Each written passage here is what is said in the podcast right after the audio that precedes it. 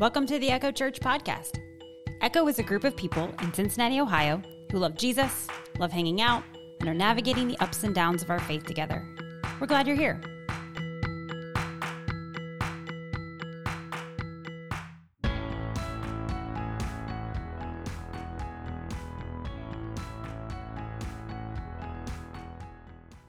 I'm very excited to introduce Kendra. She has been a part of Echo in so many different ways. She used to be a staff member here, pastor when I joined staff. And since then, she just always gives of her time and her heart, and we have these great conversations about God's word all the time. I'm always excited by her perspective and how she makes me think. And she may not remember, but years ago, she's like, you know, maybe I'd like to preach a sermon someday. And I held on to that, didn't let that fact go and brought it up to her, whether she remembered or not, because I know God has placed a lot of great things on her heart. So we're glad to have Kendra share with us this morning.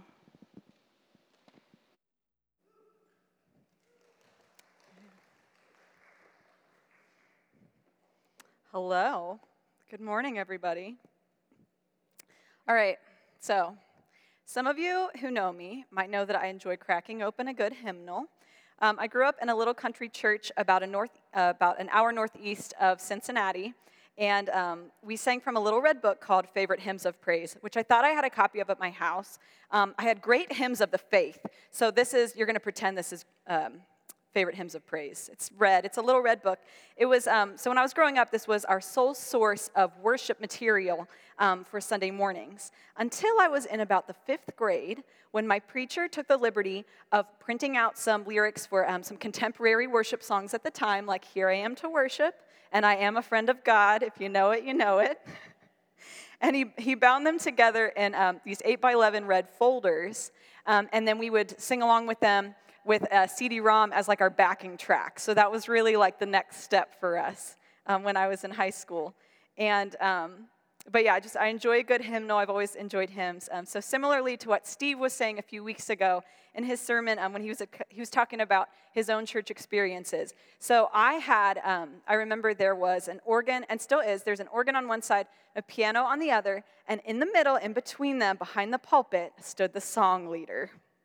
I watched this individual with great awe as I learned to sing along with some centuries old hymn texts and some newer 20th century gospel songs. Um, I mimicked my mother's alto line until I eventually understood how to harmonize myself. And when I was in high school, I was finally asked to join the ranks as Kendra Westrick, song leader.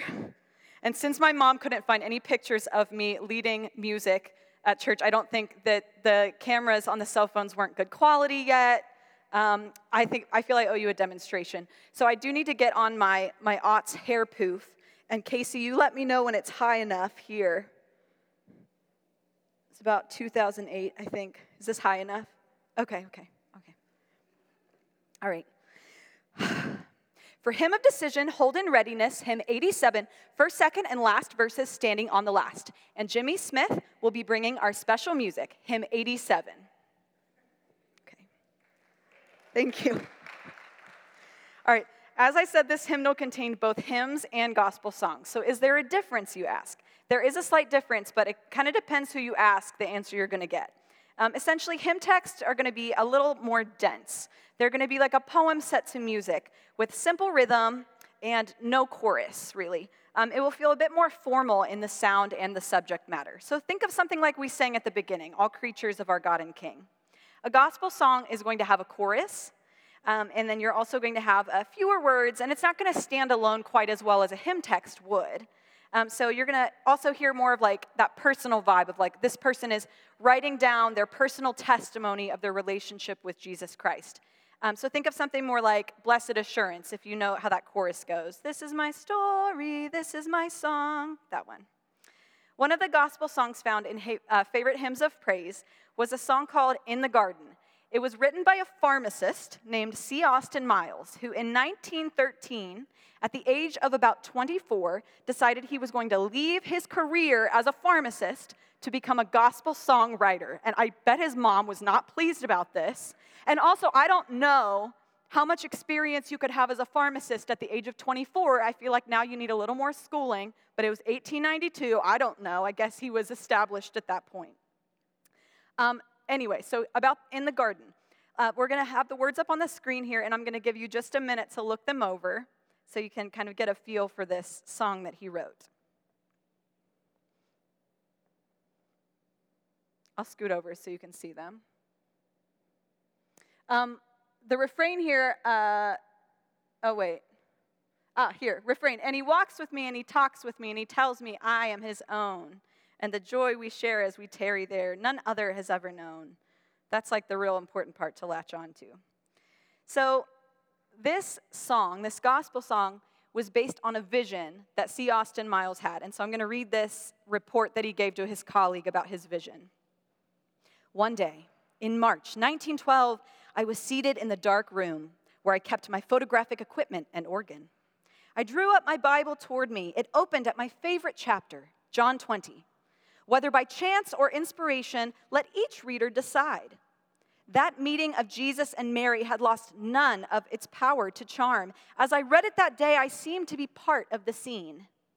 I became a silent witness to that dramatic moment in Mary's life when she knelt before her Lord and cried, Rabboni.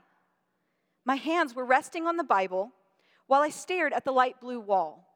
As the light faded, I seemed to be standing at the entrance of a garden, looking down a gently winding path, shaded by olive branches. A woman in white, with head bowed, hand clasping her throat as if to choke back her sobs, walked slowly into the shadows. It was Mary. As she came to the tomb upon which she placed her hand, she bent over to look in and hurried away.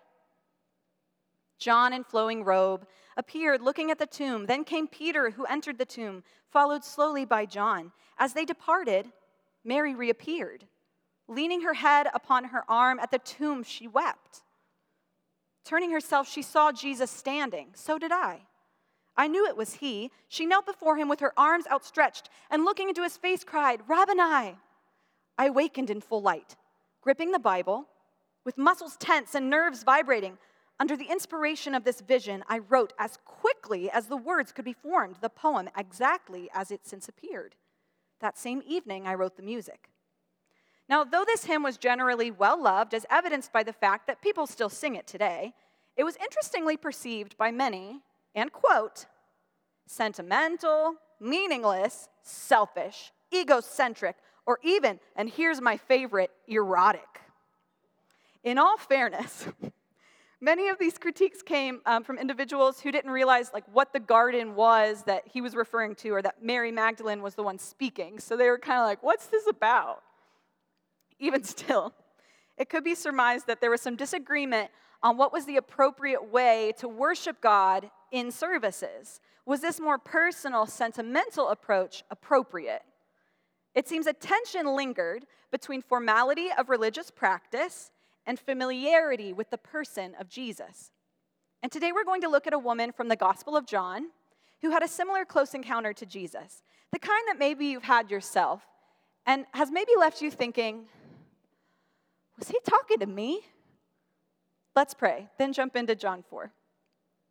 Father God, we're so grateful to be here together this morning. I pray that as we read your word as a community of believers, that it would sink into our hearts and our minds and it would transform us, um, and that we would maybe find something new and refreshing about this text today that I know a lot of us are familiar with, that we could be invited to um, explore it again and to just have open eyes and hearts um, to take in your word. I pray these things in Jesus' name, amen. All right, so if you'll turn with me to the book of John.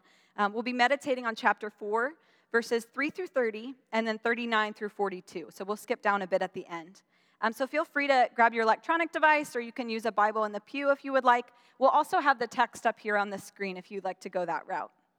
So, the Gospel of John, which is largely accepted as being written by the Apostle John, the same John who was called as a disciple within the Gospel accounts, has personally always been my favorite um, because of how poetic John is in describing the essence of the Christian faith.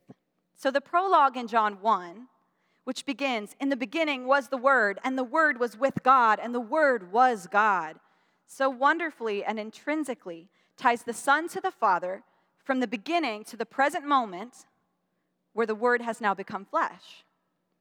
The bulk of chapter 4 is going to be dealing with a conversation between Jesus and a woman of Samaria. And as we read, I invite you to take some mental notes on when the individuals in this story are more concerned with like the, the formal religious things, and when they're, they seem more concerned with familiarity with the person of God. And maybe even when those two concepts overlap, because they do sometimes. So here we go. John 4, starting in verse 3. He, Jesus, left Judea and went away again to Galilee, and he had to pass through Samaria. He came to a city of Samaria called Sychar, near the parcel of land that Jacob gave to his son Joseph. And Jacob's well was there. So we'll begin here today with Jesus at the tail end of some ministry work he was doing in the Jerusalem area. And now he's heading north back up to Galilee. Um, if you look up here, I'm going to give you the gist of the three routes that Jesus could have taken. Uh, so I'll just kind of like point here to the best. I don't have like a laser pointer. Uh, this morning I was like, maybe I should have brought a laser pointer. I don't know. But um, it's pretty basic. So if you see Jerusalem down there where it says Judea, the orange, look for the orange. So he's either going to be going moving from the orange to the blue, back up to Galilee, that goldenish yellow. Or he might cross over the Jordan River to the east and go through the green and then jump back over the Jordan back up to Galilee. Or he could have gone west from Jerusalem and gone up through the blue and into the yellow. So it's like three basic routes, right? He's either going straight north, or he's kind of looping it around to the east, or he's looping it around to the west.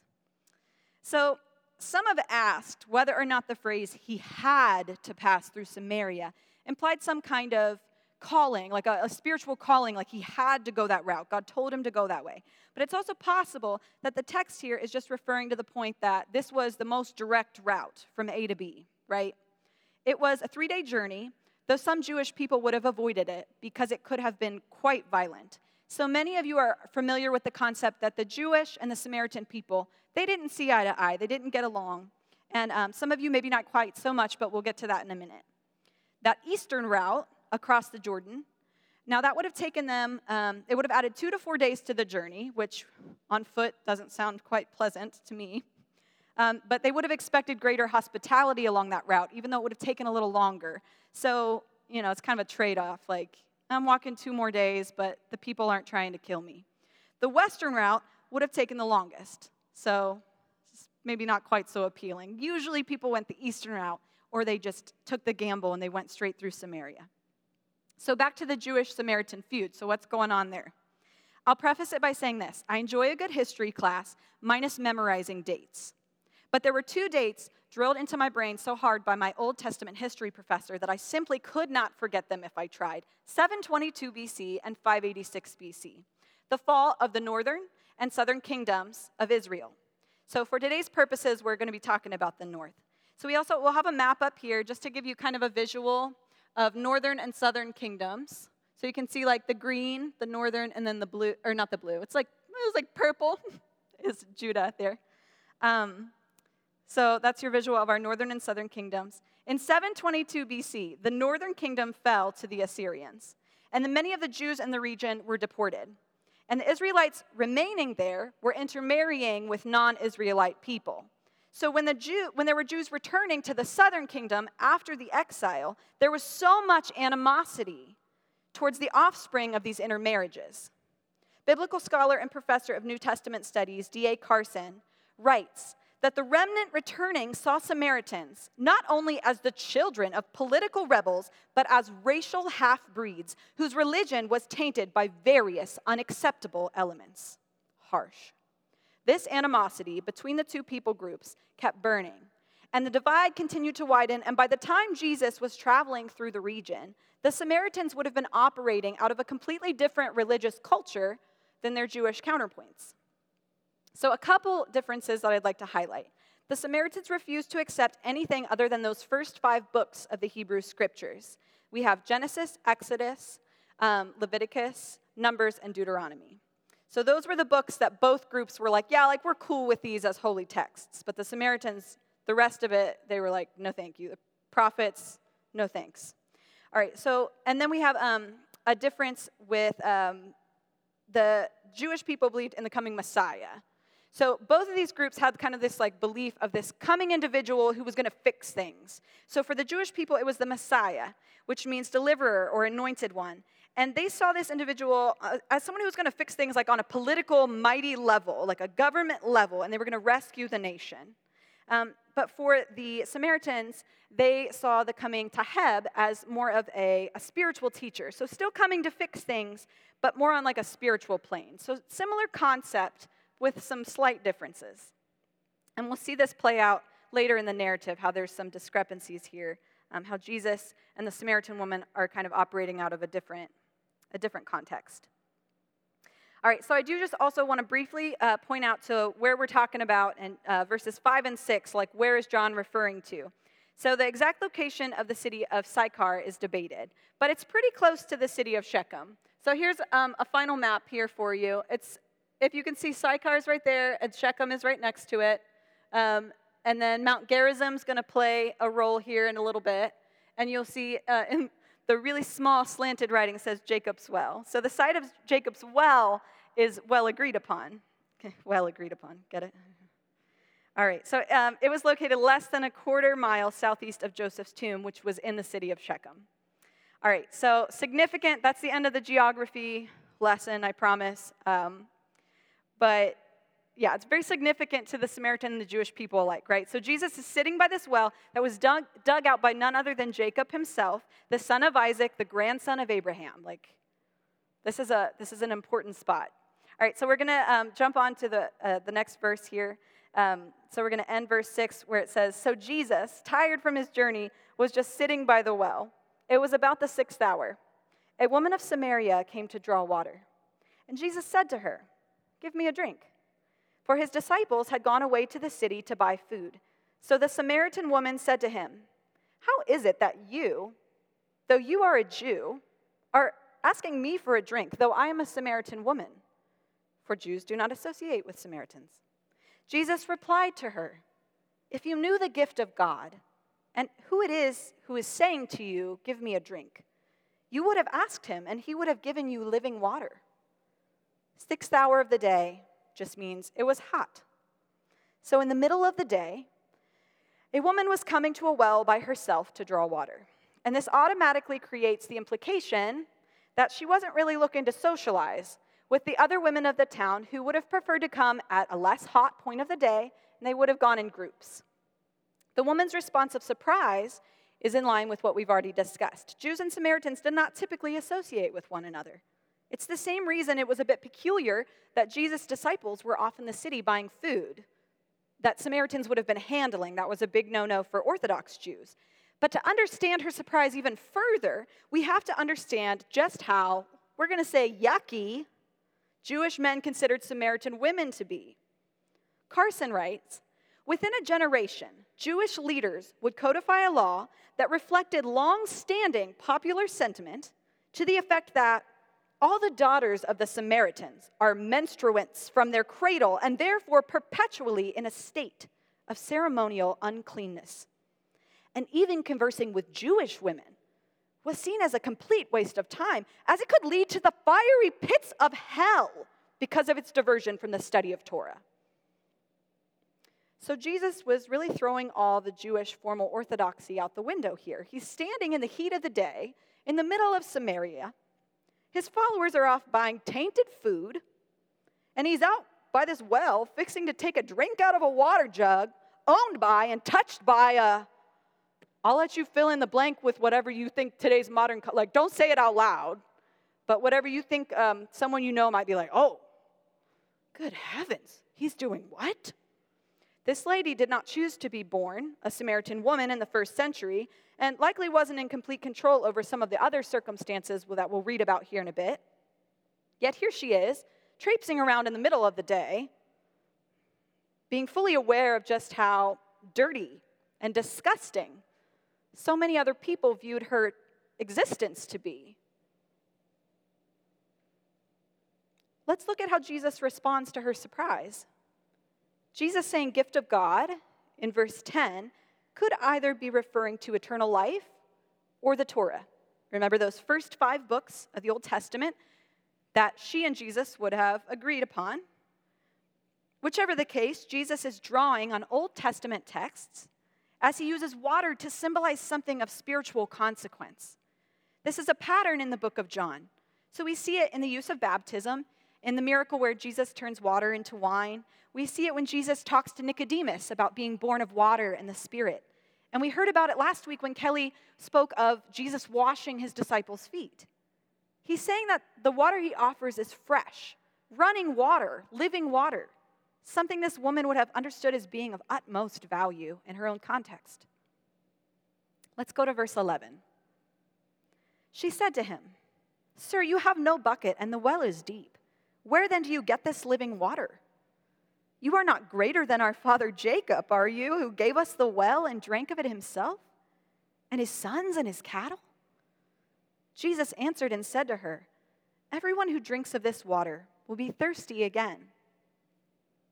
But whoever drinks of the water that I will give him shall never be thirsty. But the water that I will give will become in him a fountain of water, springing up to eternal life. The woman said to him, Sir, give me this water so that I will not be thirsty, nor come all the way here to draw water. The woman says, You know this well is super deep, right? How are you going to get this water? Biblical scholar F.F. F. Bruce points out that the way she's asking this question, the way it's phrased in Greek, pretty much implies that she thinks the answer is no. Like, you know that you're not greater than Jacob, right? You're just not. She's siding with the formal way of her upbringing here. She likely grew up hearing about this great bulwark of her heritage. I'm being a bit creative in my interpretation, but I imagine this little girl hearing stories of this bulwark of of the faith who, with his own grit and determination, got down in the mud and just started digging up this fresh water for himself and his families and the livestock. He was a legend. What's funny is that Jesus could have easily pointed out to her all the flaws in the human being that she was currently idolizing. Oh, Jacob? The one who greedily stole his brother Esau's birthright by covering his hands in baby goat skins and so they wouldn't feel so hairy, so he could fake that he was his brother to his dad. That guy, oh, no, no, no, no, no, no, no. You mean Jacob, the one who fell in love with his cousin, who he just met at a well, and then he worked seven years to marry her, and then he accidentally got married to her sister, and then he consummated the marriage before he noticed that it was her sister, and then he married the other sister anyway, and then he remained in some kind of weird married love pentagon with both of the sisters and their slaves that were also forced to sleep with him? That guy? Oh, But it seems, it also seems that the reason that Jacob probably had to dig the well in the first place is because he didn't get along with the neighboring people because there were already a lot of natural springs in the area. So God had already supplied an abundance of water for people there, but human greed and selfishness kind of seemed to be getting in the way to where Jacob then had to find a plan B and dig a well for himself. But Jesus doesn't get snarky with her and her insistence that Jacob was greater than he. What he does say, this water in Jacob's well, I think it's going to leave you thirsty again. But I have something better. It's possible here that Jesus' response might have gotten the woman thinking about that, that coming teacher, the Taheb. That in the book of Numbers, it talks about this person having water flowing from his buckets. Overall, Jesus is beginning to allude to this point that there's something coming that's even more satisfying to the soul than the formal law, Jacob's well, if you will, which is currently in place for the Samaritans and the Jews alike. This coming spring doesn't take away the need for water, it doesn't make us less human, but it perpetually quenches the thirst, transforming humanity into what it was always supposed to be. The woman's response Can I have some? Can I have some of the water that you're talking about? But this ain't tuck everlasting. She's not quite getting it. So Jesus takes a new route. Verse 16 He said to her, Go call your husband and come here. The woman answered and said to him, I have no husband. Jesus said to her, You have correctly said, I have no husband, for you have had five husbands, and the one whom you now have is not your husband. This which you have said is true. The woman said to him, Sir, I perceive that you are a prophet.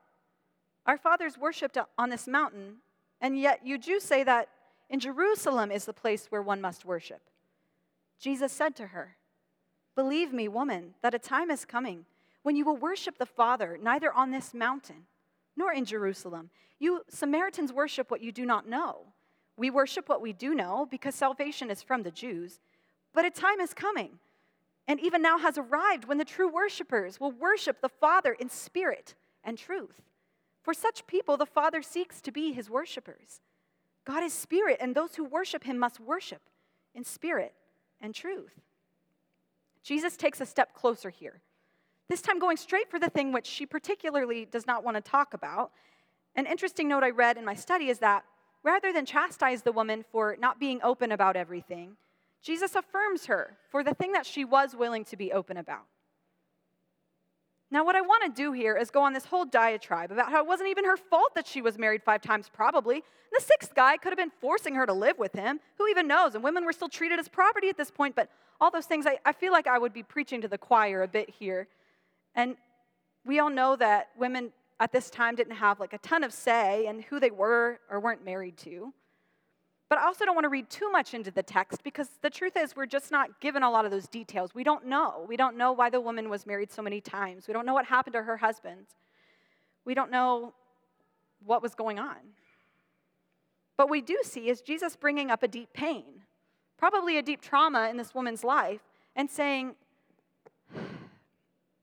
I bet you're tired of what's been flowing your way, right? I bet you're thirsting for something different. You look exhausted. She's like, Yeah, I walked all this way to get water from this well. I'm exhausted. It's, do you know it's hot out?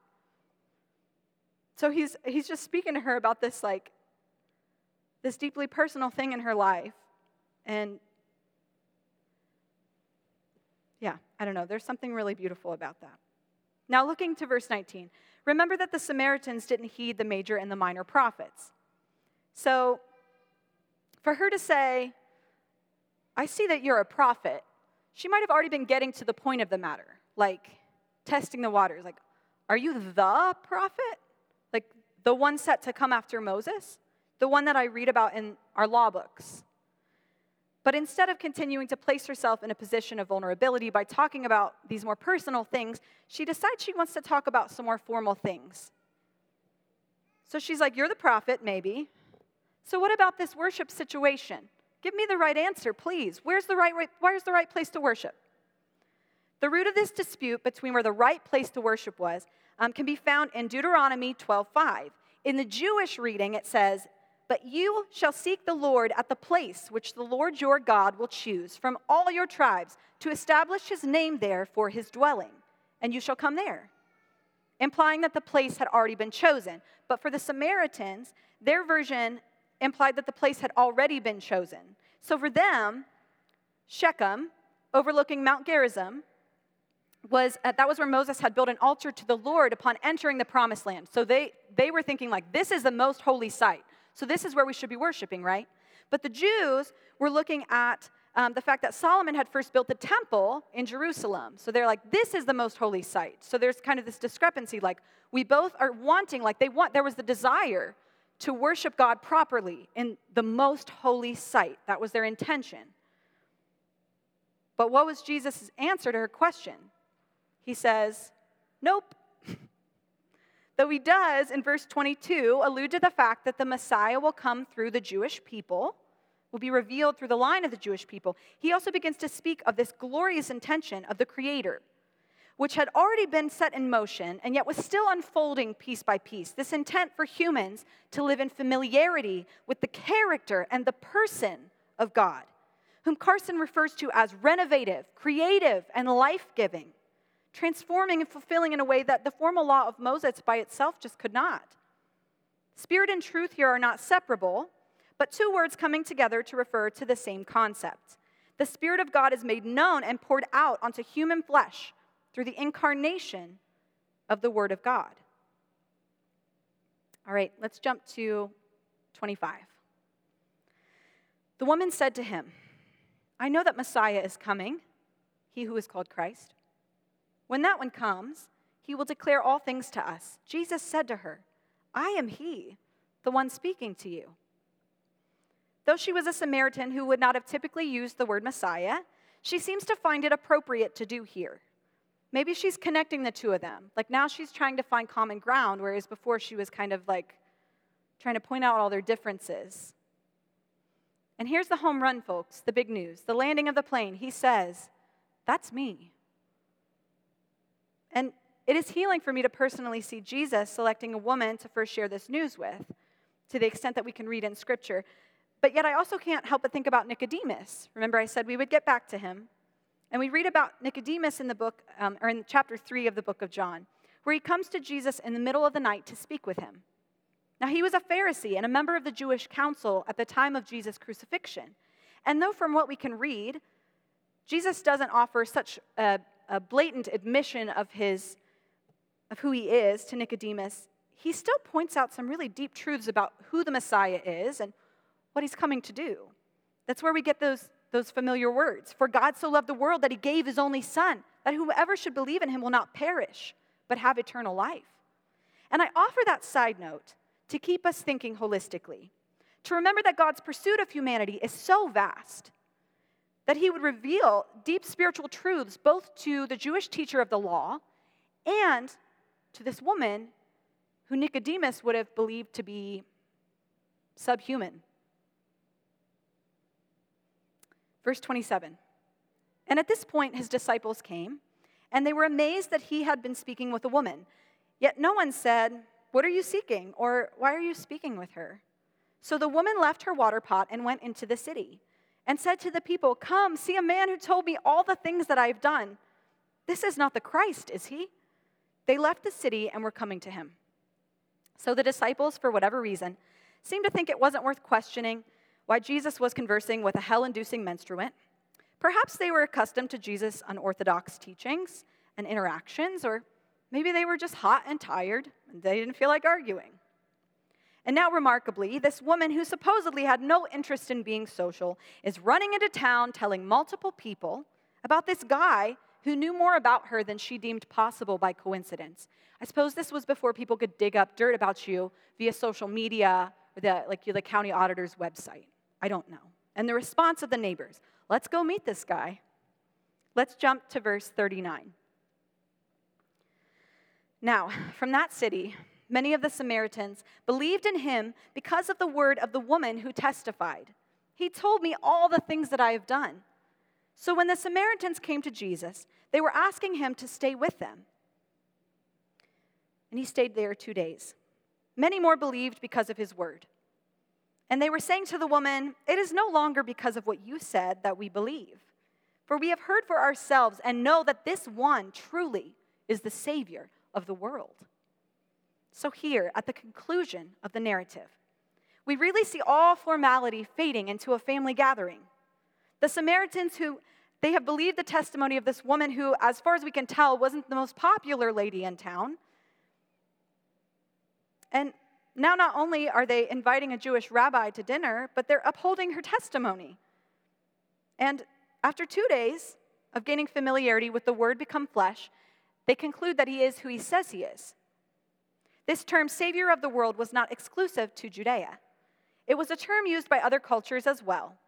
The Greeks used it to refer to certain gods, it was used, it was used to refer to certain Roman emperors, so, for John to highlight the phrase here is to show that through the ministry in Samaria, Jesus is extending the reach of his mission.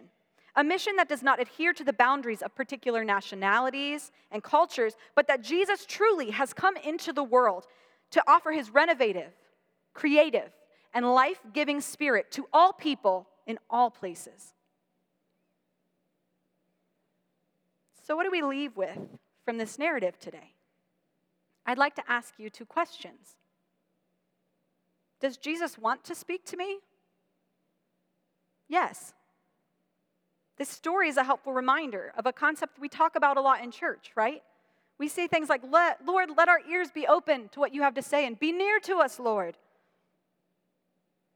But do we actually believe Jesus is eager to speak to us as he was this woman? Do we believe he looks at us as individuals and wants to offer us refreshment and restoration and renewal? Do we believe he wants us to ask him the hard questions? And even more so, do we expect that he will respond with answers that maybe we weren't expecting, or maybe we were hoping he would say something different. I think we have this responsibility as followers of Christ to find that balancing act between viewing our relationship with Jesus as both corporal and personal, as both part of a larger formal church tradition and as something we had to decide all on our own.